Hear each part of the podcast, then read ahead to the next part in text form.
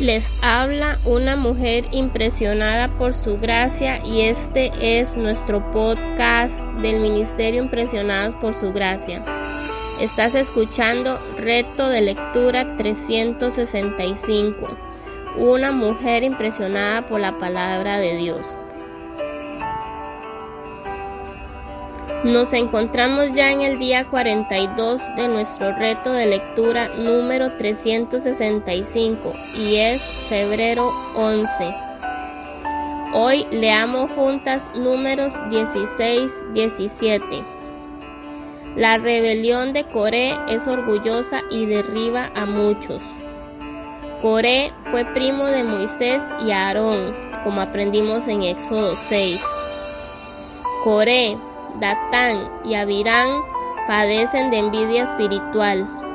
Quizás pensaban que como Moisés era líder, eso significaba que él era mejor que ellos.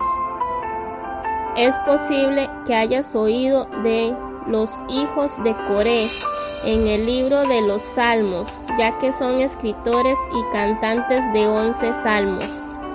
Aunque su padre se rebeló contra el Señor, ellos eligieron seguir a su Padre Celestial durante toda su vida. La rebelión de Coré no solo llevó a la muerte de Datán y Abirán y a sus familias, sino también a otros 250 líderes de Israel que decidieron aceptar seguir a Coré. Los 250 no fueron tragados por la tierra, sino que fueron consumidos por el fuego del Señor.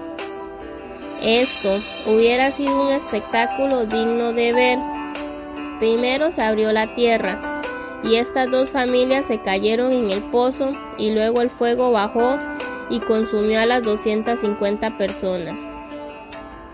El Señor no abre la tierra para consumir a las personas cuando se rebelan contra sus elegidos, pero podemos aprender que la ira que tiene el Señor cuando nos rebelamos y manifestamos envidia espiritual.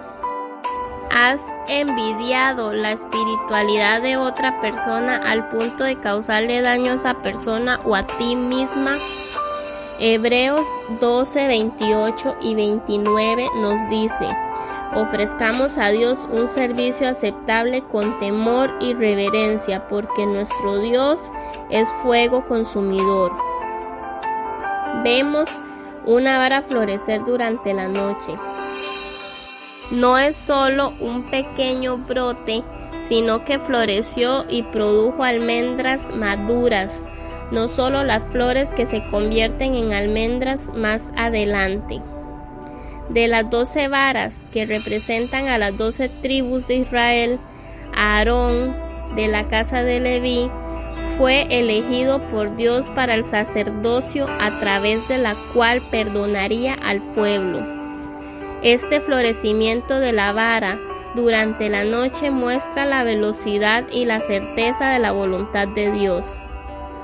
Todo esto fue causado por la rebelión de Coré, y por otros líderes que querían la misma responsabilidad que Moisés y Aarón. En algún momento has visto una señal clara y obvia de que el Señor ha colocado a alguien en una posición específica. Gracias por escucharnos en este bello día.